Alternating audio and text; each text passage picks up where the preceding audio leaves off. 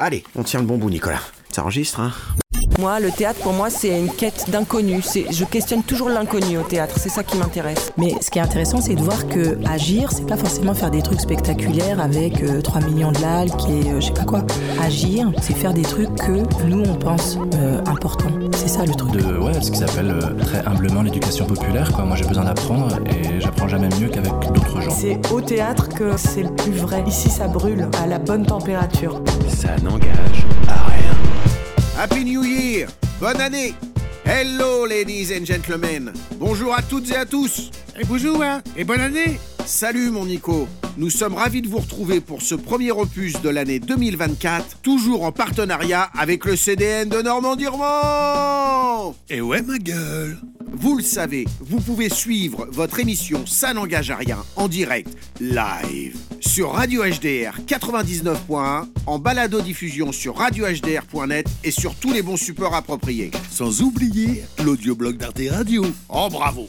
Oh, pas mieux. Toujours en immersion au cœur de la vie palpitante et trépidante du CDN, une fois n'est pas coutume, c'est au théâtre de Sartrouville et des Yvelines CDN en décembre dernier que nous avons eu la joie de rencontrer pour vous son directeur, monsieur Abdelwaheb Sefsaf, compagnie Nomad in France, à l'occasion de sa création Ulysse de Taorirt, qui se jouera le 19 et 20 janvier 2024 au Théâtre de la Foudre à Petit-Quevilly. Yallah Alors, sans plus attendre, ensemble, entre théâtre et musique, c'est à une magnifique odyssée poétique et jubilatoire à laquelle nous vous convions cette fois pour ce nouvel opus intitulé tout simplement Ulysse de Taorirt. Round 42.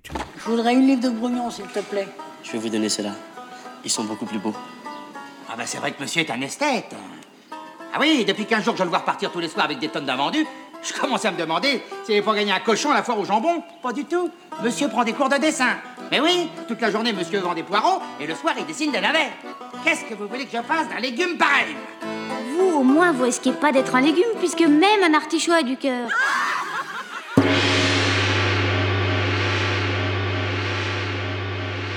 D'abord, à titre personnel, on travaille tous à améliorer notre estime de soi et je crois que collectivement, on a aussi besoin de le faire. Et à l'endroit de la culture ouvrière, on parlait de culture prolétarienne en d'autres euh, temps, eh ben, on a encore plus besoin de le faire, de se dire, mais en fait, on peut redorer le blason de ces gens simples, de ces gens humbles qui ont bâti la France dans laquelle euh, on évolue aujourd'hui.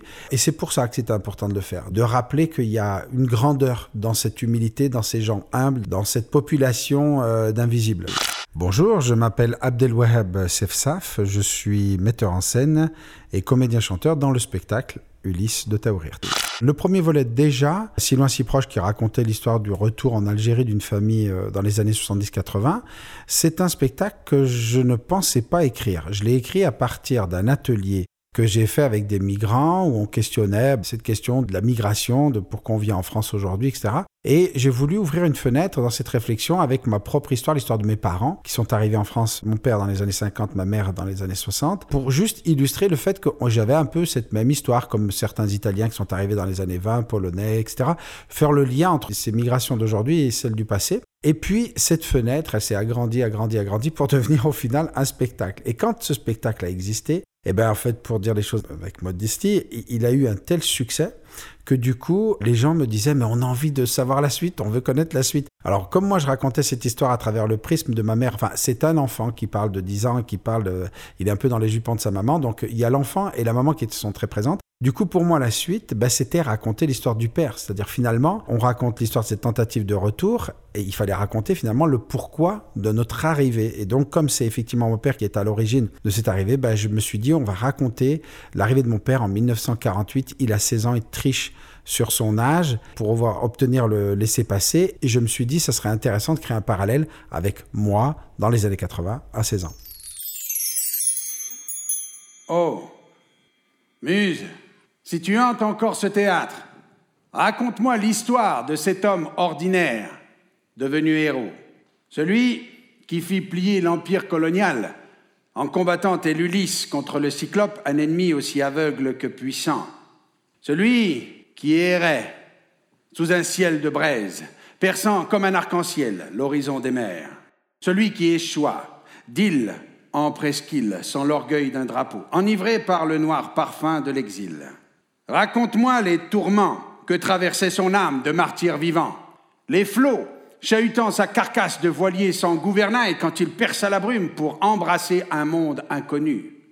Découvrant des coutumes et des usages aussi singuliers qu'étrangers à ses habitudes et à sa foi, il demeura un homme pourtant, sans folie et sans haine. Raconte-moi les peurs qu'il surmontait en songeant à sa douce mère, à son fils, à sa jeune épouse celui qui roulait comme un bouchon ballotté par les flots, comme un noyé emporté par la tempête trouble de ses sentiments quand son village fut bombardé pour disparaître sous une mer de feu. Celui qui connut la famine, les invasions d'hommes et les nuées de criquets qui ne laissaient derrière elles qu'un paysage ravagé, et des enfants orphelins dépouillés de presque tout. Celui qui sonda la profondeur des hommes et de la terre dans les mines obscures de charbon, qui traversa des nuits sans fin et puisa la lumière dans le plus profond des abîmes, l'esprit des hommes. Cet homme, aux mille ruses et mille talents, c'est mon père, et il faut que je le dise. Alors, ô muse, si tu hantes encore ce théâtre, raconte-moi l'histoire de cet homme ordinaire au destin de héros.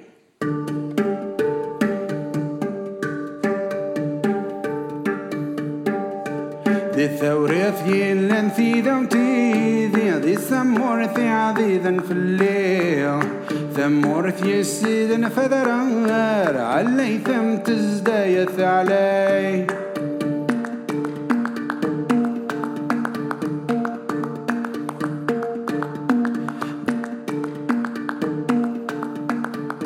On suit l'Odyssée de mon père parce que si ça s'appelle Ulysse de Taourirt, évidemment, au premier degré, je voulais raconter l'héroïsme de cet Ulysse qui va à 16 ans passer la Méditerranée tel Ulysse. Tel Ulysse, il va survivre à la mort à deux reprises. Je ne vais pas raconter forcément les circonstances puisqu'il faut venir voir le spectacle.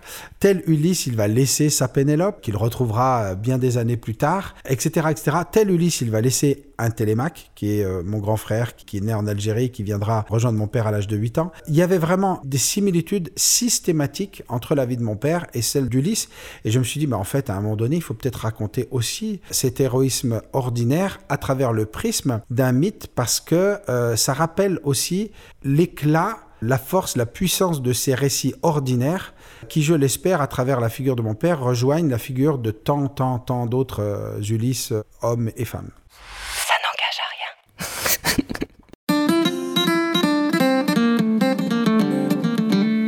Les immigrés, tous les migrants sont des exilés, c'est ce sentiment-là. C'est-à-dire que mon père, par exemple, qui était entouré d'une grande famille, on était dix enfants, je ressentais souvent cette euh, solitude au milieu de la multitude. L'exil, c'est ça. C'est l'idée que euh, on ne réparera jamais complètement les choses et il faut vivre avec. Il faut malgré tout être capable de, de faire la place à la vie plutôt qu'à la mort parce que l'exil a pour fondement assez souvent la fuite de la mort. On fuit la guerre, on fuit la dictature, on fuit la famine, on fuit... Et donc, par conséquent, l'exil, c'est tourner le dos à la mort pour aller vers la vie. Mais l'exil, par conséquent, c'est pas quelque chose d'immobile, par définition même, je dirais.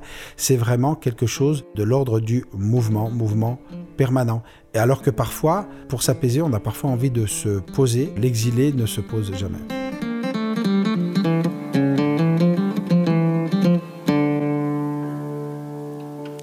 Je me rappelle cette nuit d'orage, entouré de mon père et de ma mère, en exil de mon jeune âge. J'ai préparé mes affaires pour mon premier voyage, m'exiler au-delà des mers. Je revois d'ici mon village et tout ce qui me sent très cher. Pour moi, ce paysage est le préféré de la terre. L'Algérie, mon beau pays, je t'aimerai jusqu'à la mort. Loin de toi, moi je vieillis. Rien n'empêche que je t'adore avec tes sites ensoleillés, tes montagnes et tes décors.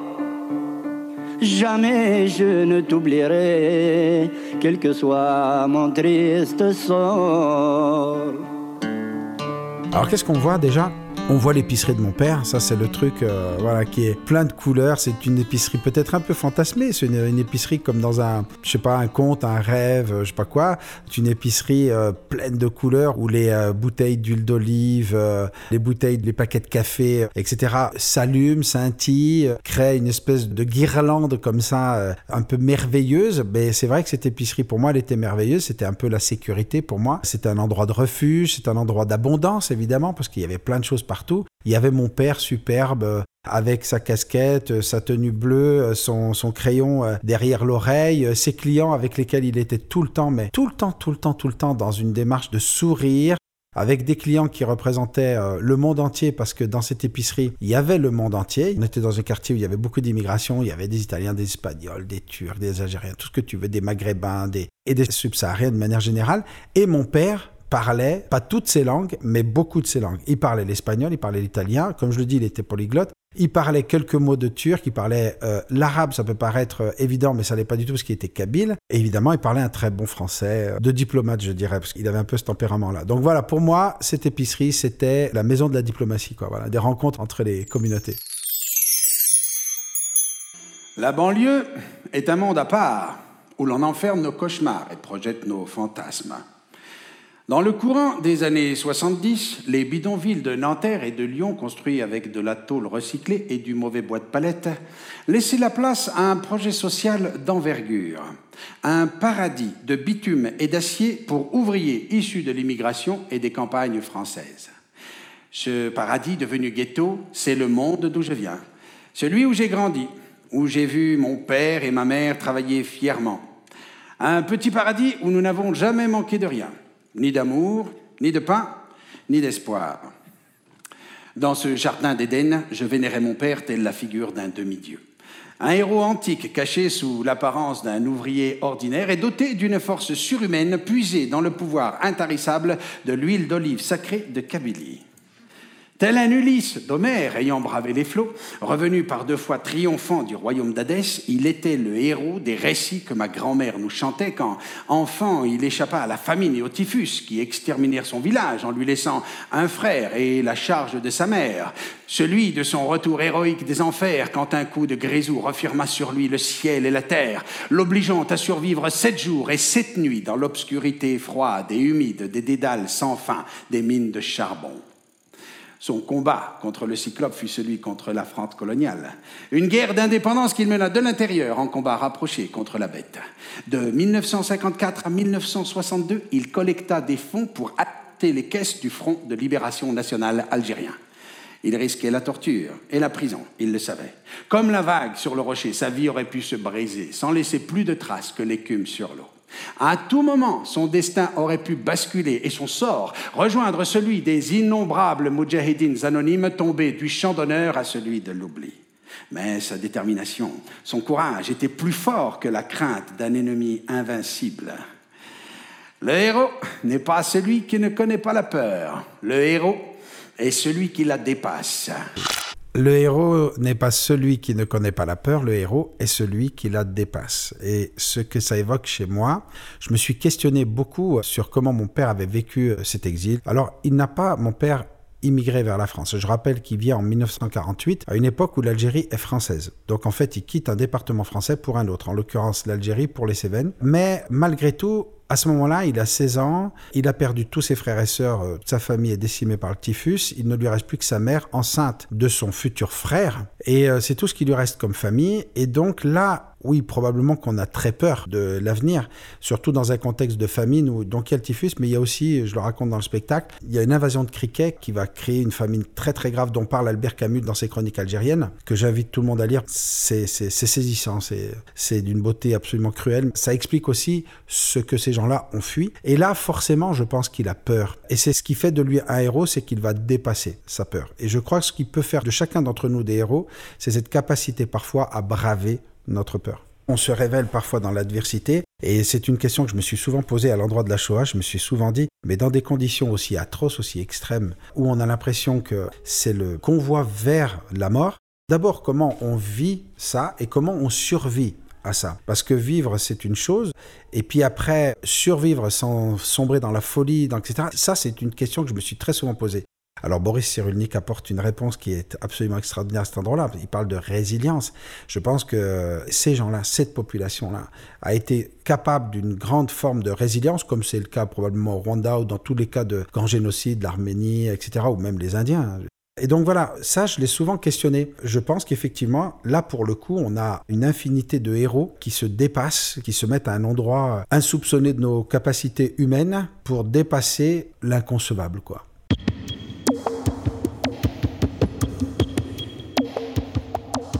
Les gens qui meurent de faim n'ont généralement qu'un moyen d'en sortir.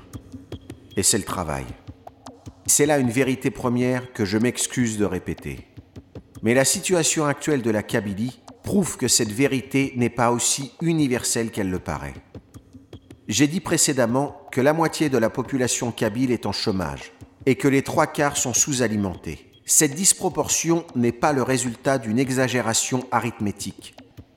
Elle prouve seulement que le travail de ceux qui ne chôment pas ne les nourrit pas. On m'avait prévenu que les salaires étaient insuffisants. Je ne savais pas qu'ils étaient insultants. On m'avait dit que la journée de travail excédait la durée légale. J'ignorais qu'elle n'était pas loin de la doubler. Je ne voudrais pas hausser le ton, mais je suis forcé de dire ici que le régime du travail en Kabylie est un régime d'esclavage.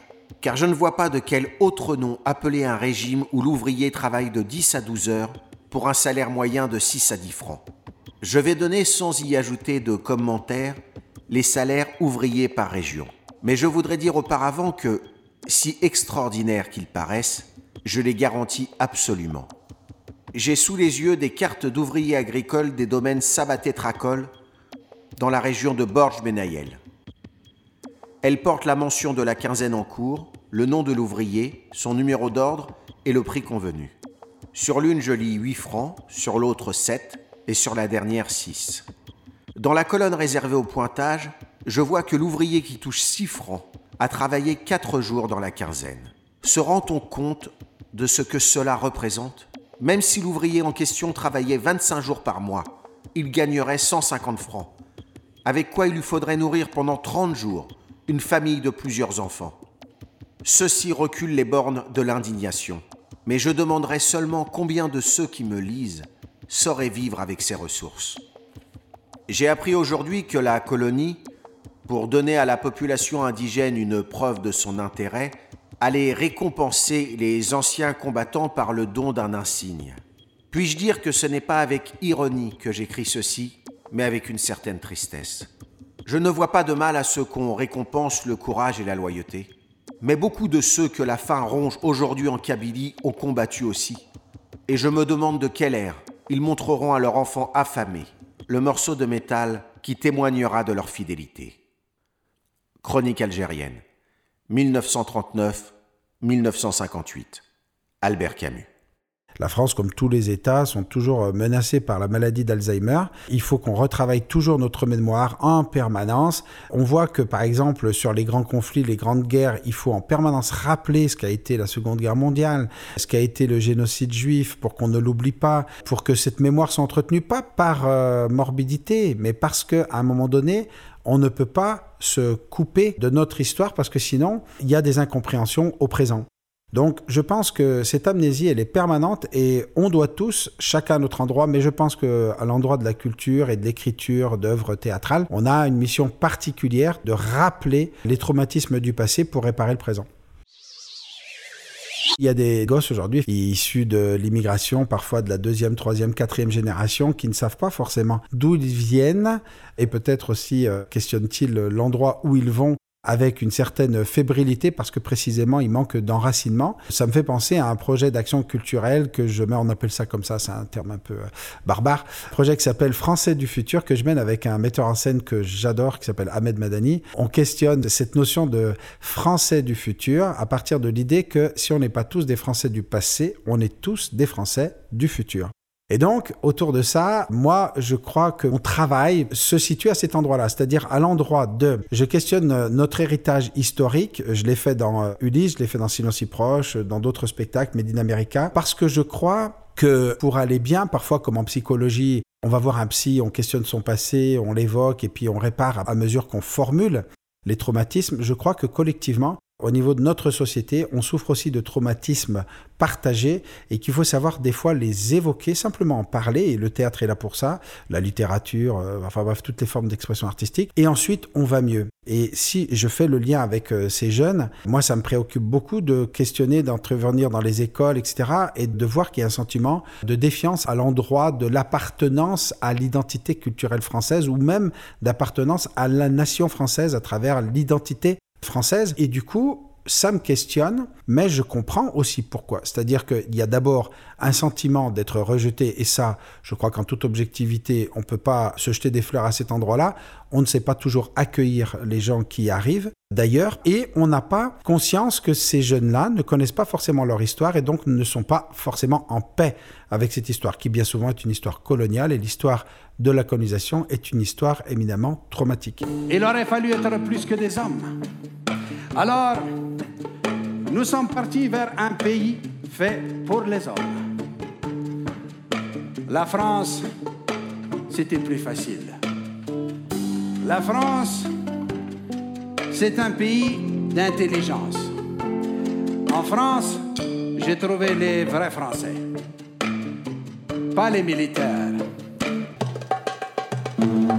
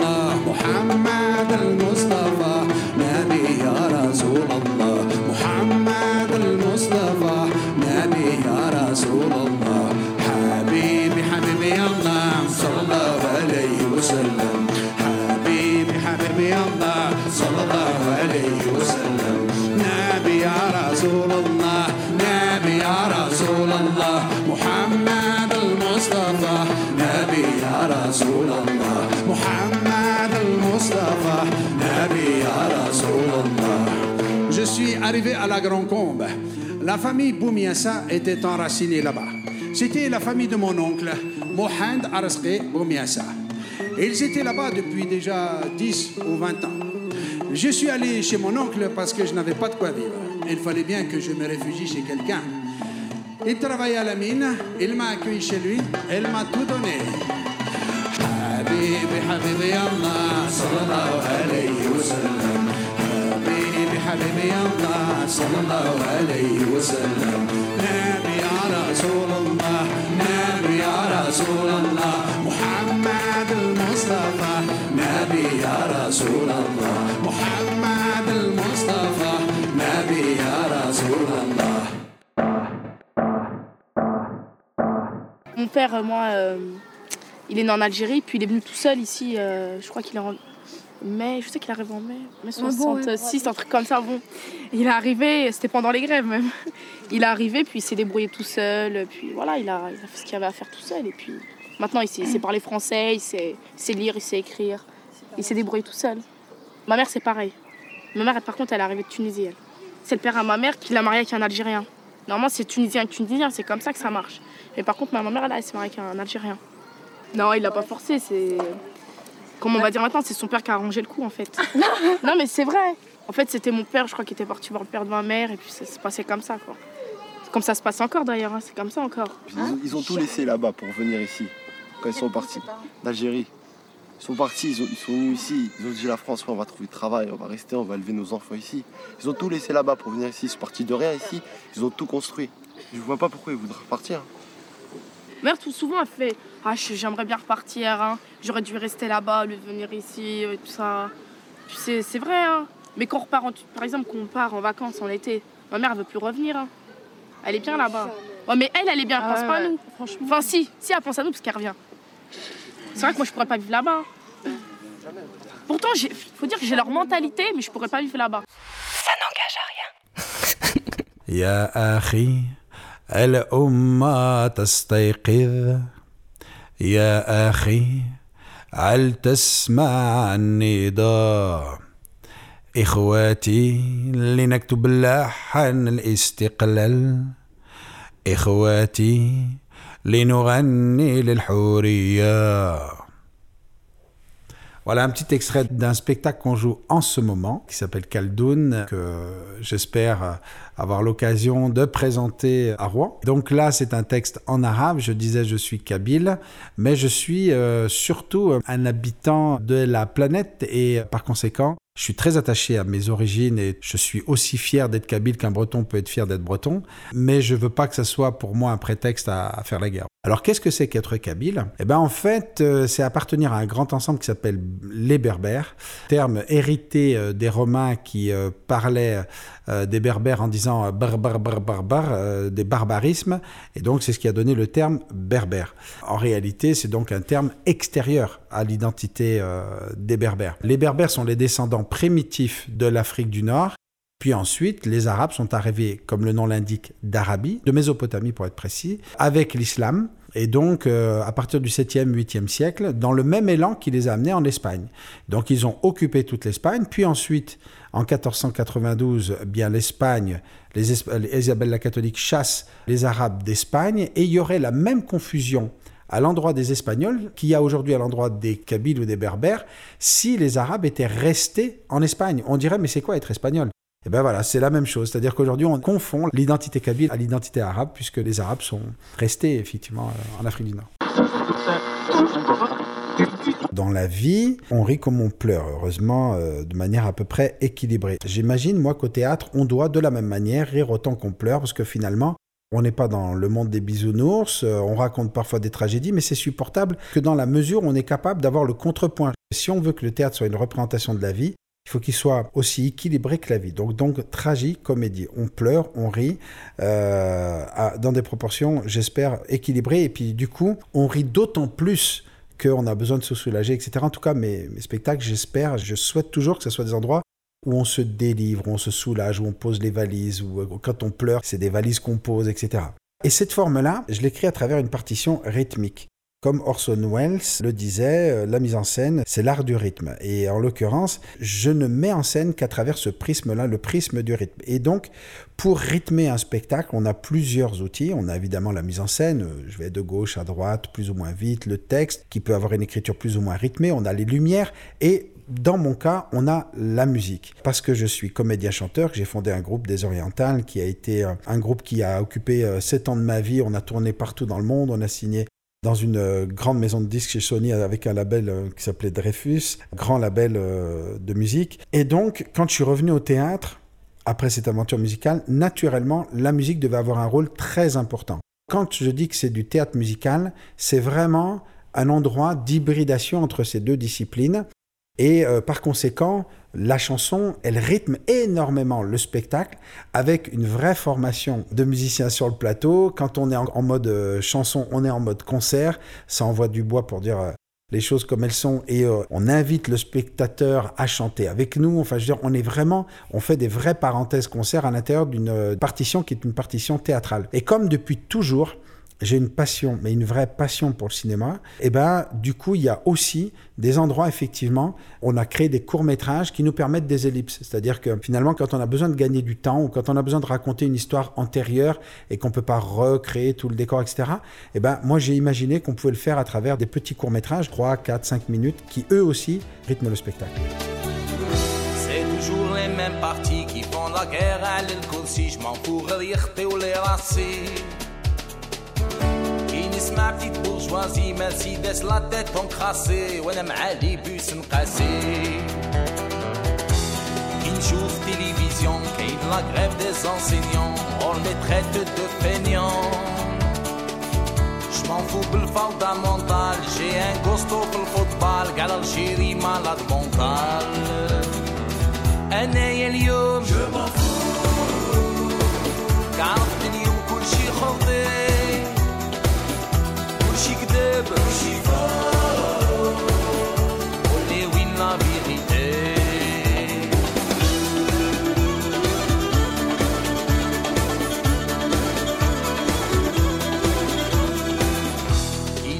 les intilos qui s'achètent par kilo.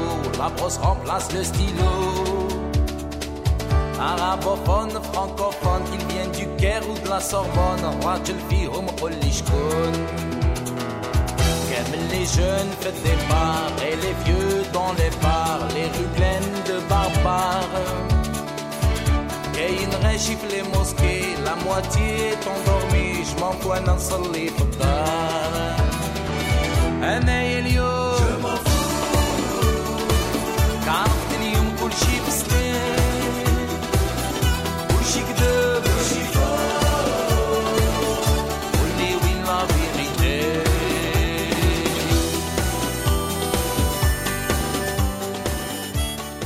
On devait tourner des séquences en Algérie, puisqu'il y a des séquences qui se passent en Algérie dans les années 40, et on était en plein Covid. Donc impossible d'aller en Algérie. Ben là, on est mis au défi en tant qu'artiste de trouver une alternative. Et là, du coup, on s'est dit, ben, comme on n'a pas le décor, eh ben, écoute, j'ai imaginé une boîte noire dans laquelle les personnages apparaissent dès lors qu'ils entrent dans le faisceau lumineux, c'est-à-dire qu'ils arrivent comme par magie, c'est-à-dire qu'il y a une lumière qui est faible, mais dès qu'ils croisent le faisceau lumineux, là ils apparaissent, et ce qui crée le décor, c'est leur costume. Donc là, on a vraiment sophistiqué les costumes, mais comme on ne pouvait pas être euh, en Algérie dans le décor naturel, eh ben on a tout misé là-dessus, et je crois que ça participe à la magie de ces petits courts-métrages.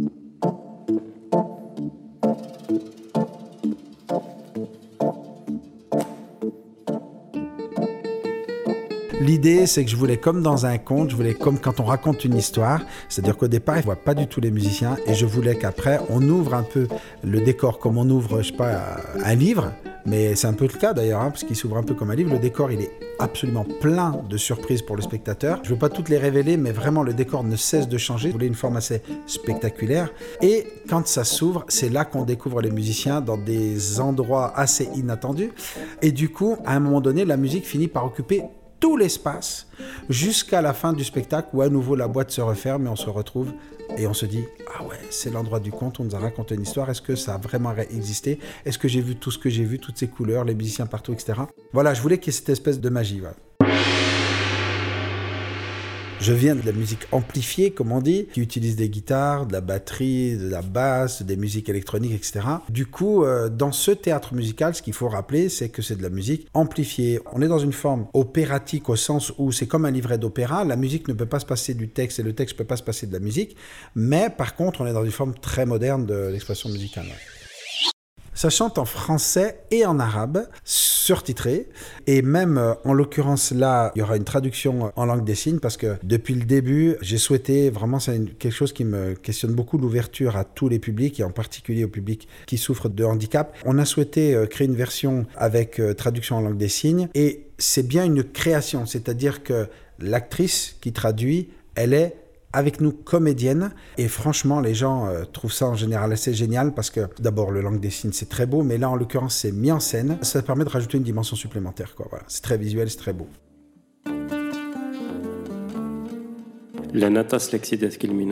Il y avait trop d'accidents à la mine. Régulièrement.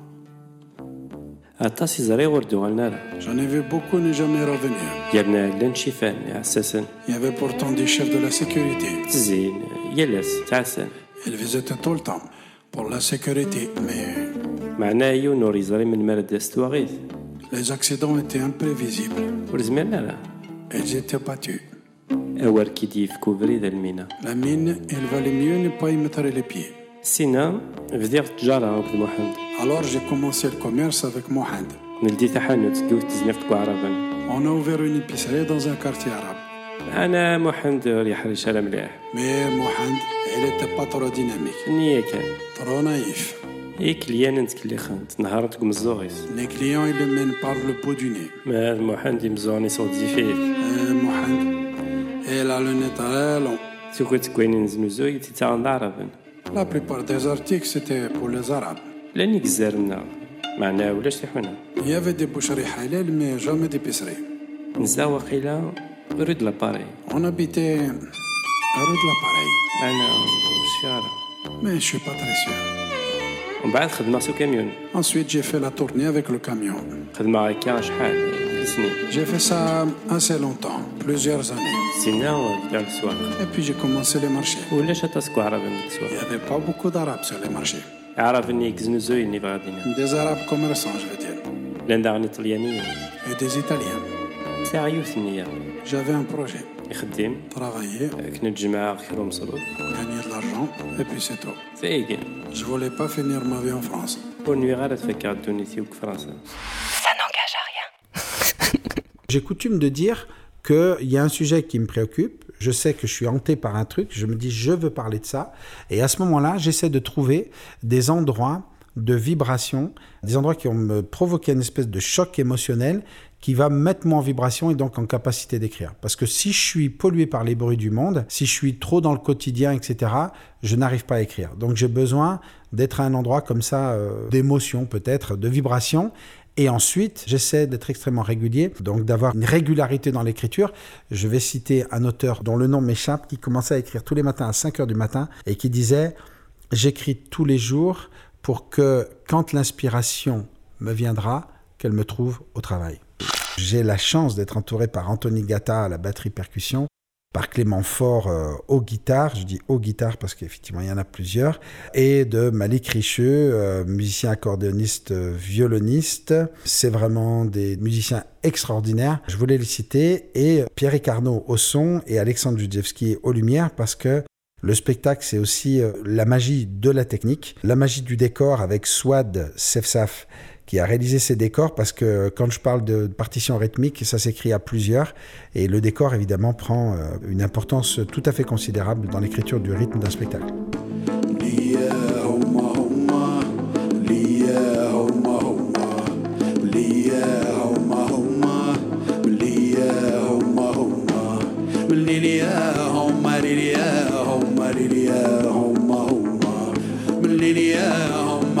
Sham sham sham sham sham sham sham sham Sham sham sham sham sham sham sham sham Sham sham sham sham sham sham sham sham Sham sham sham sham sham sham sham sham Waram lidat One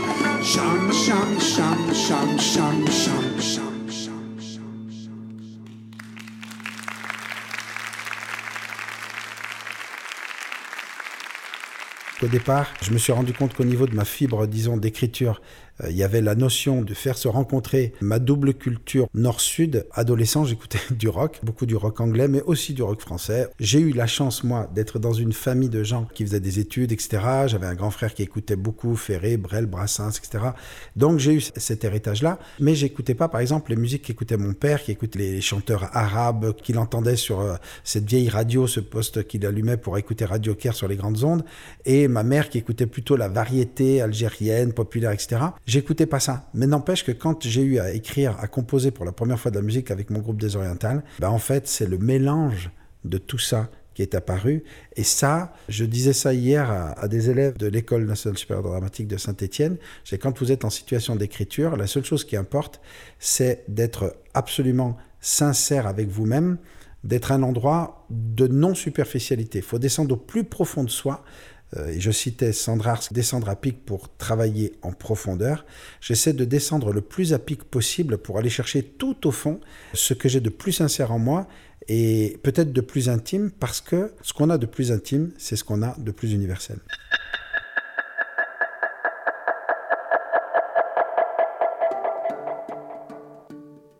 Ah, si j'avais mon père en face de moi, euh, je lui dirais à quel point je suis fier de lui, à quel point euh, il a été, il est, il demeure une étoile euh, dans la nuit, euh, à quel point il me guide tous les jours dans mes choix, à quel point quand j'essaie de savoir si j'ai raison de faire ça ou ça, souvent je le questionne. Intérieurement, je, me, je me demande comment il agirait, puis lui qui avait un grand esprit, c'est mon père, c'est celui qu'on venait chercher quand il y avait une crise, et il jouait souvent les rôles de médiateur, parce que c'est quelqu'un qui était très intelligent, qui avait une grande hauteur de vue, et qui arrivait très souvent à apaiser les conflits. Et puis, euh, voilà, qui avait une passion, un amour pour la justice. Il était très attaché à ça, il était euh, extrêmement honnête, etc. Enfin bref, je ne l'idéalise pas, c'était la réalité de ce qu'il était. Si je pouvais la voir en face de moi, je serais curieux de savoir si... Enfin, je pense qu'il était fier de moi, mais j'aimerais bien lui demander ce que tu es fier de moi. Voilà. Chères auditrices et chers auditeurs, avant de clore cet épisode et de vous laisser au conseil de lecture de monsieur Abdel Waeb Sefsaf et d'un extrait lu par l'ingénieuse Camille Trouvé que j'embrasse, je tiens à vous rappeler que le spectacle Ulysse de Taourirt se jouera le 19 et 20 janvier 2024 au Théâtre de la Foudre à Petit-Quevilly. Foncez-y Yes Quant à moi, il ne me reste plus qu'à vous remercier sincèrement pour avoir écouté cette émission. Émission conçue et présentée par Steve. Et à la technique, mon héros à moi, le voltigeur des platines, celui qui est un concert à lui tout seul, j'ai nommé bien entendu mon homeboy, Monsieur Nicolas Leborgne. Big up à toi mon pote. Et bonjour hein Bien sûr, un très grand merci à toute l'équipe du CDN pour leur accueil. Spéciale dédicace à Charlotte Flamand et Raphaël Parès. Des bises. Évidemment, un très grand merci à Abdelwaeb Sefsaf pour son accueil, sa gentillesse, sa disponibilité et son partage. Longue vie à ce spectacle majeur. À bientôt. À la musique, une ovation à messieurs Anthony Gatta, Clément Faure, Malik Richeux et bien sûr Abdelwaeb Sefsaf, comédien-chanteur. Un énorme big up à monsieur Adrien Vada pour la création de la nappe sonore sur mesure qui accompagne le conseil de lecture. Des boujoux. Enfin, merci à Yamina Benguigui et Canal Plus pour l'extrait du docu Mémoire d'immigrés diffusé dans cet opus. A très vite pour de nouvelles aventures. Je vous laisse avec cette citation de François Truffaut. La vie a beaucoup plus d'imagination que nous. Eh bien, puisque ça n'engage à rien.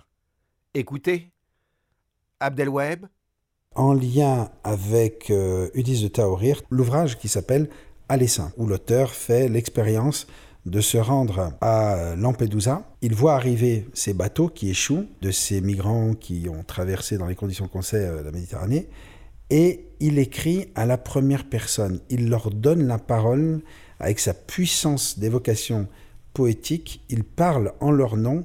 Il est l'autre, il est le migrant, et le migrant est Eri de Luca. Tout est complètement fusionné et c'est bouleversant. Il dit une chose, une phrase, tout aller est forcément un aller simple. Aller simple, Eri.